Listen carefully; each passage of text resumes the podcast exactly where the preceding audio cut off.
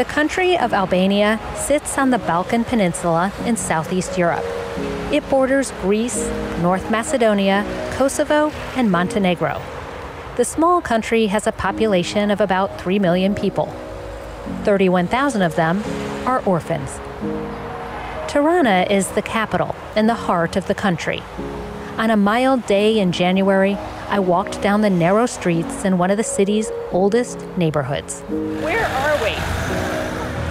We're kind of towards the western side. So Mount Dajti is the big mountain. Oh, okay. Meredith Barrett works with Albanian children and teen ministries. Our walk ends at a towering concrete block apartment building, a relic from the country's communist regime, but with a colorful new paint job rust, yellow, and bright blue to help lighten its bleak past. Okay, you can come in. Okay. okay. We're going to take an elevator out. A okay. teeny tiny elevator. Five. So I wonder if we need a token. It's not going to work. Should we take the stairs? I think we're going to take the stairs. Yeah. Okay. On the fifth floor, a Christian foundation called Eagle's Wings rents out one of the apartments. It uses the place as a small group home for at risk youth. The apartment is simple, neat and clean. Zana, the house mother, sets out strawberry juice and wafer cookies. Thank you. Cheers. Cheers. Cheers. Zana rotates with three other house mothers. They each take 24 hour shifts to care for the teenage girls. Yona is one of the girls. She's been living here for about a year, and she loves the balcony outside the bedroom she shares. Well, the nice thing I like is that the balcony, it, it's like the mountain is in front of you. Yona taught herself to speak English by playing video games. Mostly games, because in the games there's like subtitles as well. And they tell when she first learned she'd be moving to Eagle's Wings, Yona prayed for a bedroom window. She'd never had one before. God answered her prayers and more a whole balcony that overlooks the Skanderbeg mountain range. Uh-huh. So I and then, and I always get to see the moonrise, and I and I love the moon or the clouds just kind of touching the mountain. Yona reminds me of the moon, a beautiful round face, brilliant personality, but the moon has a side that can't be seen by the human eye from Earth, the dark side. So does Yona, a past full of pain and neglect, hidden from plain sight a past she's trying to reckon with at Eagle's Wings. Not long ago, Yona and the other teenage girls living at Eagle's Wings might have been candidates for international adoption. But attitudes toward taking children so far from their home countries and native cultures have shifted. Christians who once emphasized adoptions are now prioritizing in country care. Today, we'll find out how that happened and what it means for vulnerable children around the world.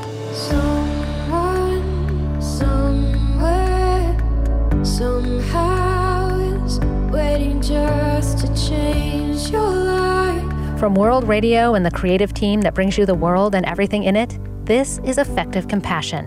I'm Jenny Rough.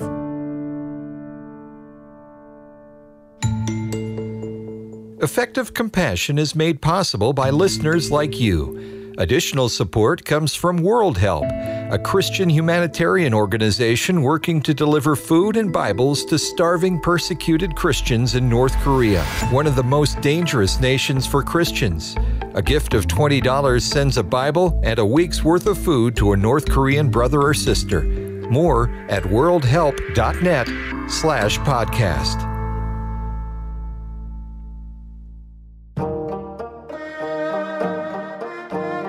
Let's leave Albania for a moment and travel to Korea. 1950s Korea. Uh, kind of the modern concept of international adoption, many people trace that back to following the Korean War. Jedd Medefind is president of the Christian Alliance for Orphans, a coalition of over 200 Christian organizations focused on orphan care all over the world. He says people trace international adoption back to the Korean conflict because of the war orphans, babies born with a Korean mother and a Western father. Even though their mothers were alive, the babies were ostracized. The culture in Korea emphasizes bloodlines through paternal family ties. Even today, such beliefs are still part of many cultures and countries throughout the world. The idea of welcoming in a child and caring for them, sacrificing your family's money and uh, other assets for this child who's not part of your clan or, or tribe or you know racial group, that that would be not just sometimes shocking, but actually taboo. It would be looked down upon, and there's actually myths that are told and stories, and ideas deeply embedded in cultures that really frowns upon the idea of welcoming in a child who is not of your bloodline or not of your totem, as they would say in some African cultures. In the case of the Korean War orphans, and so Americans said, hey, we would be willing and even glad to, to receive these children into our family. And so that's kind of when this more, uh, you know, contemporary uh, expression of intercountry adoption began. Medefind says one of the reasons Americans were open to international adoption has to do with our country's history.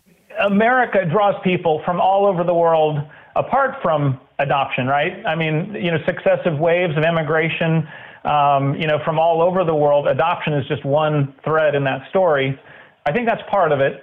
Um, but, you know, of course, some of it does have to do certainly too with, with economics, um, with, with various political systems and situations, many other things as well. Christian organizations such as Holt International and World Vision began to champion the needs of children who might not have found a family apart from intercountry adoption, a countercultural idea. This Christian idea that a child who is completely unrelated and in many ways has no claim on you, no blood claim, no genetic claim, could be welcomed into the family and not just welcomed in as a household slave or helper, you know, a second class citizen to, to take out the, the trash, but welcomed in as a full child with full family name and identity rights. That is a powerful concept in any culture.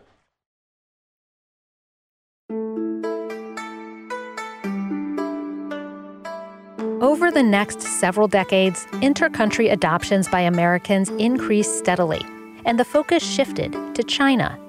China had been implementing family planning policies to slow rapid population growth, including its one child policy, introduced in 1979. And so, in, you know, when you had a strict one child policy, if a family had a daughter and really wanted a son, they might just abandon that girl. In 1992, China began to allow foreigners to adopt. Around that same time, the focus on international adoption expanded again to Eastern Europe. From ABC News, around the world and into your home, this is 2020. The television show 2020 uncovered atrocious living conditions of orphans institutionalized in Romania. Even after all we had seen, we were unprepared for what we found in an upstairs room. Here, young girls, their heads shaven, were kept in a giant cage like animals. Wild eyed, screaming, half naked, splashing in urine and excrement on the filthy floor. The callous disregard for human life affected American viewers deeply. After the fall of the Iron Curtain, the number of adoptions from Romania, Russia, and other former Soviet states rose significantly. Adoptions from South and Central America also saw rapid growth in the 1990s. But according to Medefind, adoptions from Africa didn't top 1,000 until 2006. A major factor with that was the growing awareness of the global AIDS crisis. So, international adoption has had its ups and downs and different focal points. But during the last several decades, it has changed drastically many countries restricted or ended intercountry adoptions, in some cases for political reasons, but also because ethical concerns rose to the forefront, including human trafficking. So, you know, trafficking, most people would think like a child is, is stolen from the hospital or from someone's family, or, um, you know, perhaps the family is coerced into you know, yielding their child to, to a trafficking ring, and then the child is somehow laundered and then, you know, offered to an American family um, under the pretense that this child needs a family, but really doesn't. And I would say that there are a number of known cases where that has happened. But Medefind says trafficking falls on a spectrum.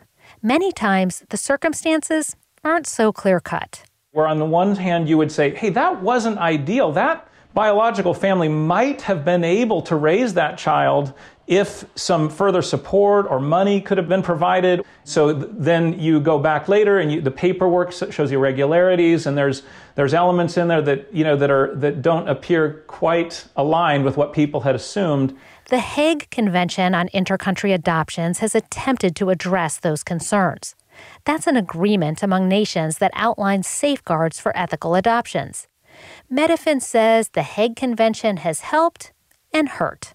You know, in some cases, you could say the Hague is being under applied, meaning, yes, there's, there are some of the principles in place, maybe even in law, but they're not necessarily being followed. And, and then on the other hand, you could, you could argue there's some places where it might be being overly applied, that, it, that a country is actually using the Hague standards as a pretense for not allowing children to reach families when maybe they actually do need a family.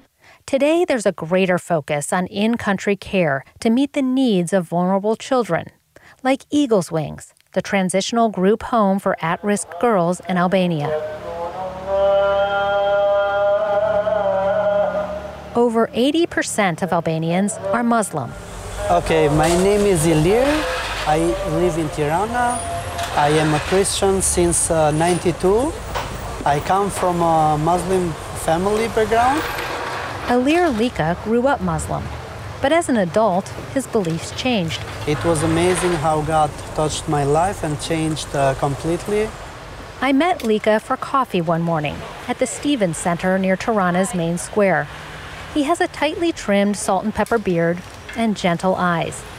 He says his conversion happened during Ramadan, the Muslim fast.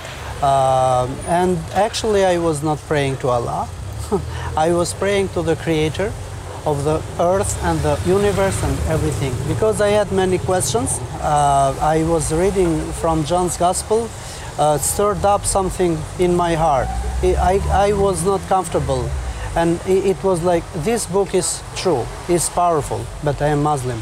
And then During the most holy days of Ramadan, he had a dream of Christ on the cross. Uh, but this was the sign I needed, and, and I made the decision to receive Jesus. Lika has a heart for kids, and that grew along with his faith. Actually, my life was completely changed from the discovering and understanding Jesus' heart for orphans, for widows, and girls especially, which are uh, vulnerable in Albania. And for me and for my wife, uh, it was like uh, knowing Jesus' hearts from different perspective and Today, Lika directs Eagle's Wings. He says most of the girls the ministry helps are social orphans. They may have their mothers or fathers who are not able to uh, help them. They neglect them, the, them. They are so poor. They live in, in uh, very miserable conditions they do not have a home. Uh, they do not have sufficient revenues to pay for their uh, school and so on. He says foster care isn't a common practice in Albania, even among Christians. Most of the country's orphans live in state run institutions. But Eagle's Wings is different. In many ways, Lika serves as a father figure to the girls, but he doesn't live in the home. So, although it's an incomplete picture, the home tries to model, as closely as possible, a family. We have four uh, Christian women who serve now in the home, and they take care of them, even being a Christian mother. They show love and care for them and empathy and The teenage girls follow a structured schedule. Meals, chores, school, study time, and fellowship time. Lika says Eagle's Wings uses a motivational system to implement rules and procedures and to handle behavioral issues. We do not punish them. If, if they misbehave, we, we say, I'm sorry, but you earned negative point. 10,000 negative point and you... They lose privileges, not essentials. You do not lose food, you do not lose clothes or, or any of children's rights. But you, you, you lose one uh, cinema time. Eagle's Wings is based on a U.S. program called the Teaching Family Model. It's a trauma based program designed for foster care kids and other at risk youth. And the program has been adapted to Albanian culture. Is the best. So they are taught in the school and they are taught in the home as well. Equipping uh, with different life skills which they need when they go for independent living. Eagle's Wings adaptation also includes spiritual support. So you provide shelter for them, you help them, you pray for them, you share the Word of God while they are accommodated in our home, and then you, you encourage them to go to a church. This ministry was more holistic. So you intervene in their life uh, 24 hours a day. The girls generally stay until age 21. But even after they transition out, Lika says Eagles Wings continues to provide financial support, counseling services, whatever they need to help them integrate into society as productive citizens. So, how does Eagles Wings find the girls who need a home? Lika says Albania's state social service usually calls him. Do you have room? Can you take another? But remember Yona, the teenager who taught herself to speak English by playing video games and loves the moon?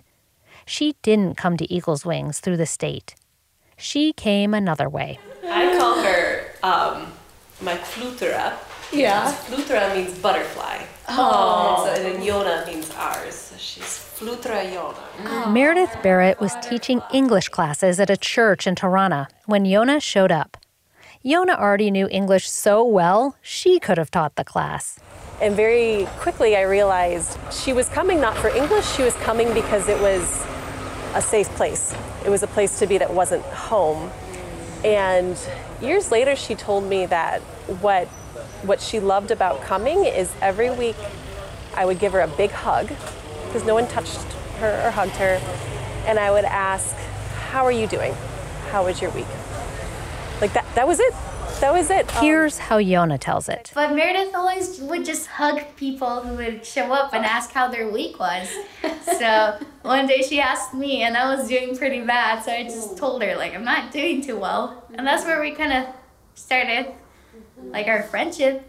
And Then the English classes came to an end. after after the classes, I just thought I wouldn't see her again, to be honest, because I didn't have any other reason to show up. But Barrett invited Yona to church that Sunday and a meal afterward.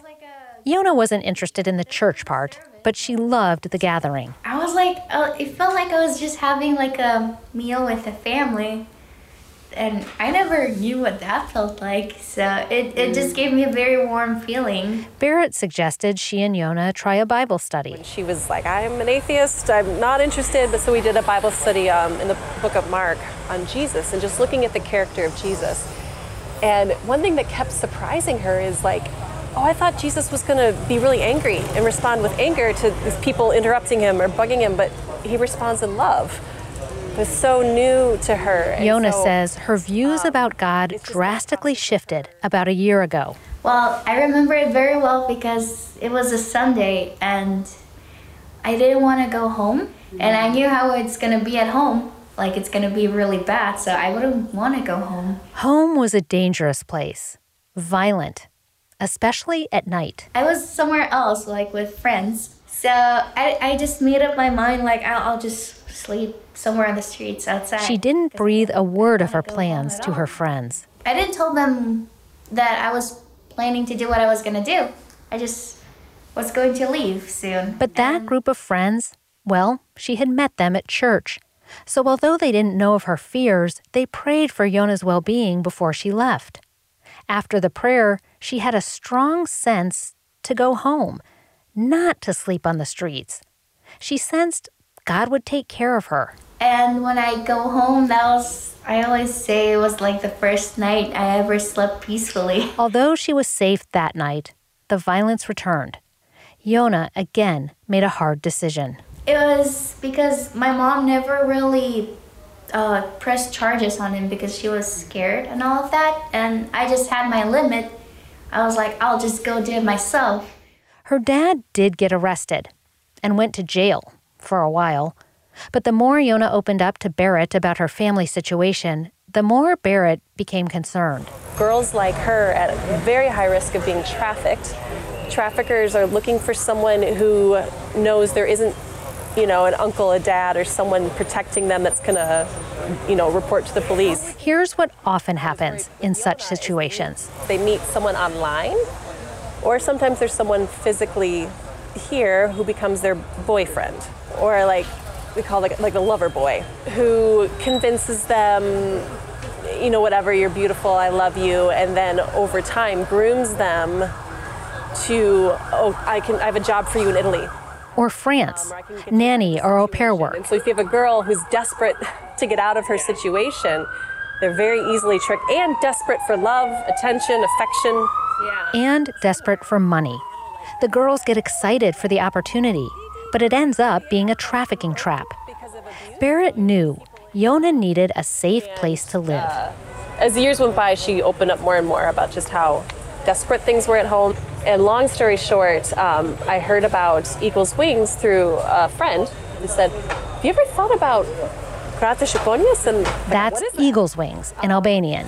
So, yeah, I reached out to Ilir and he said, Well, actually, we, we do have an opening for a girl. Yona was hesitant. We usually To Barrett, the decision was obvious. choose this, Yona. Like, choose.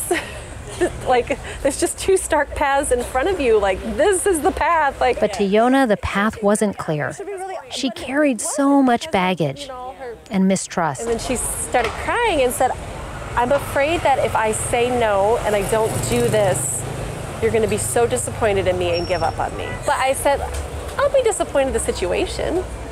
I'll be, you know, I'll wish you had, but I'm not going to give up on you. Like, we'll find a different way. There's nothing you can do that's going to make me not love you and want to, you know, be your biggest cheerleader. Yona decided to apply for the open spot at Eagle's Wings. Only five girls can live in the apartment at once. Ilir Lika, the director, explains the program and the regulations during an interview process.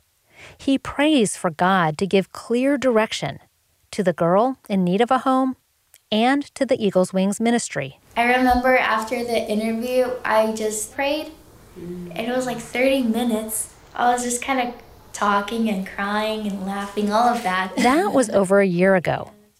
Today, above her bed at Eagle's Wings, she has a painting of a large herd of sheep on a hill, except for one sheep, lost and alone in a thicket of trees.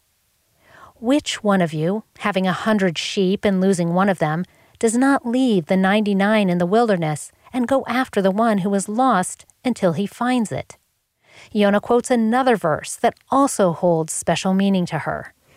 Or the one where it talks about, like, look at the birds in the sky, God takes care of them, are you not? worth much more yeah. than them.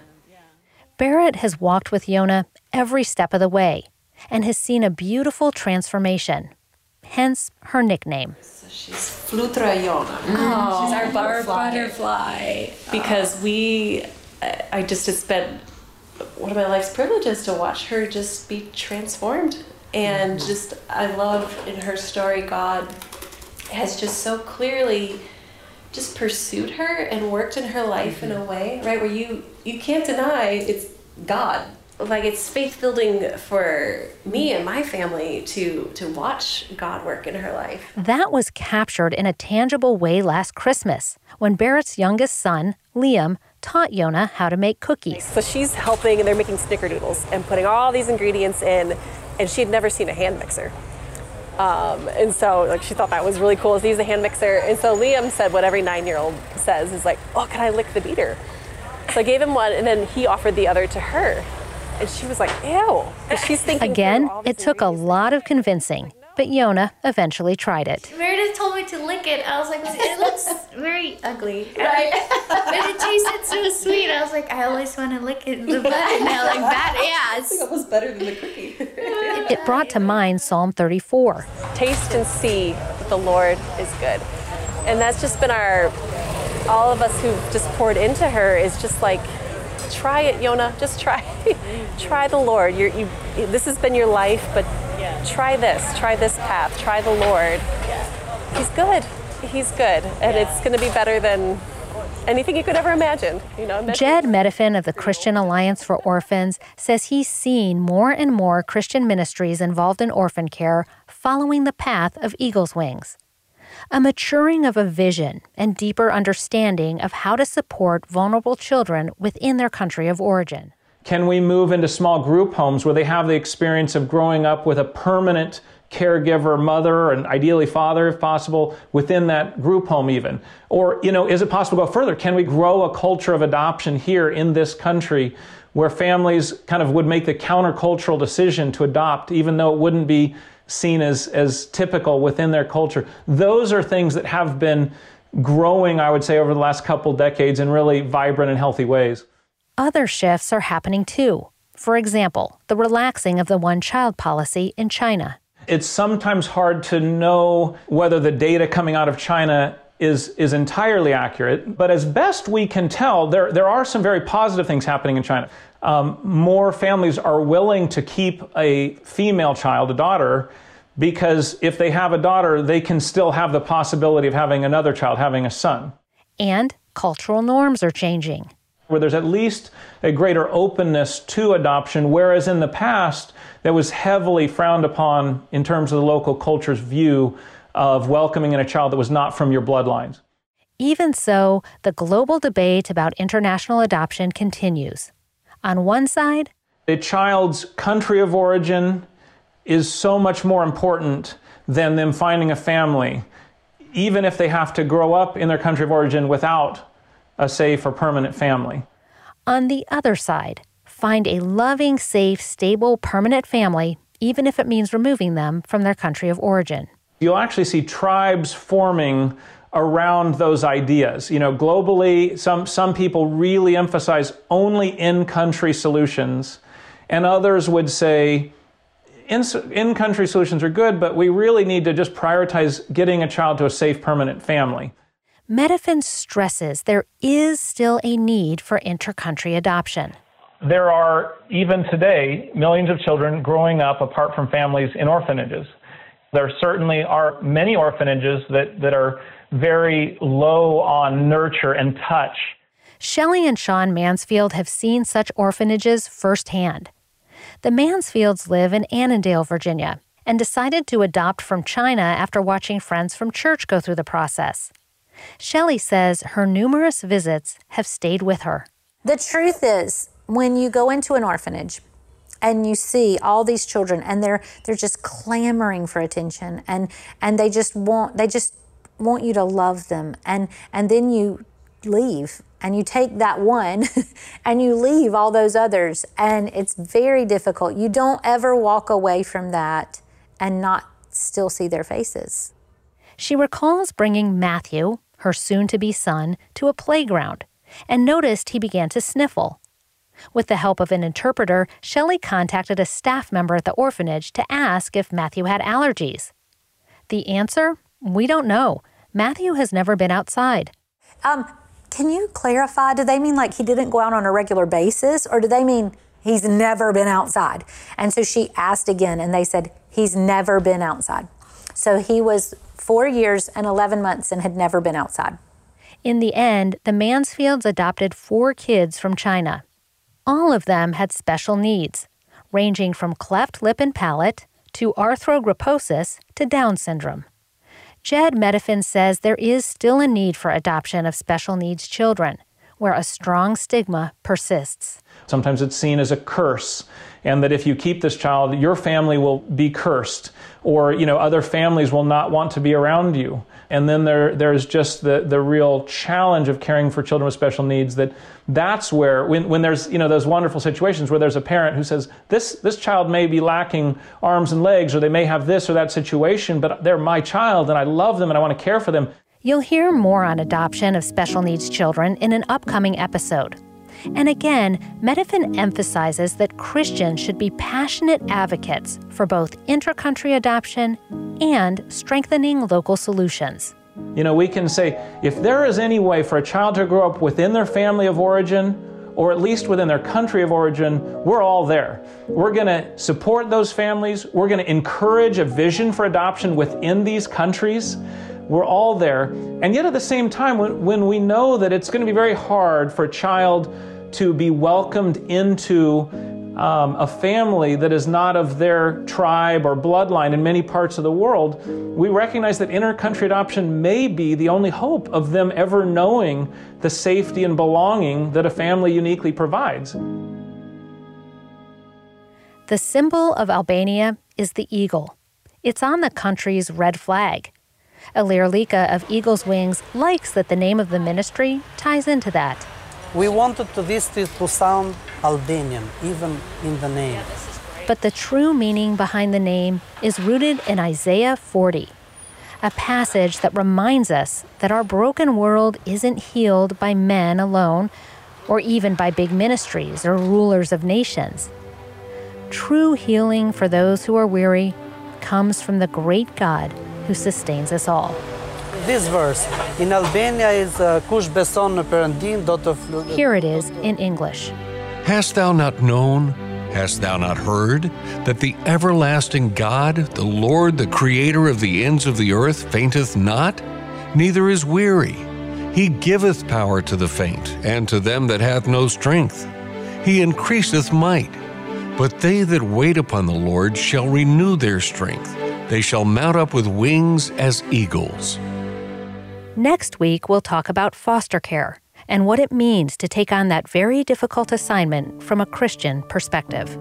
It's holistic, it's fostering health, it's fostering healing, it's fostering uh, potential, it's fostering the ability to talk about your journey and your trauma in a way that brings healing and wholeness.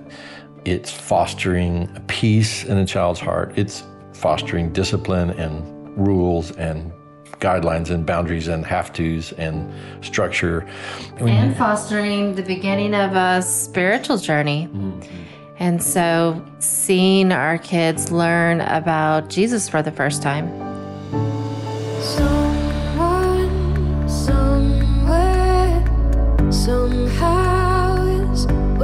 just to change your life. Effective Compassion is produced by the creative team at World Radio. I'm Jenny Rough. Lee Jones is our producer. Paul Butler is our executive producer. Technical assistance from Rich Rosell and Creative Genius Productions. Someone, somewhere,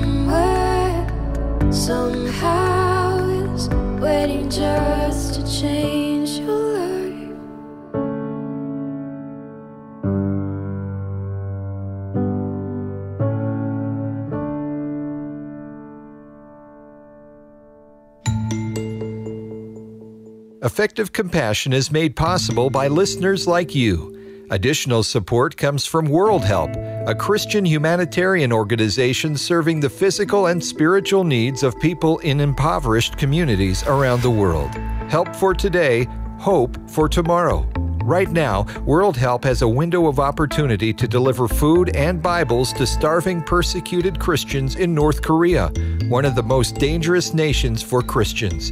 A gift of $20 sends a Bible and a week's worth of food to a Christian living in this hostile country. More at worldhelp.net slash podcast.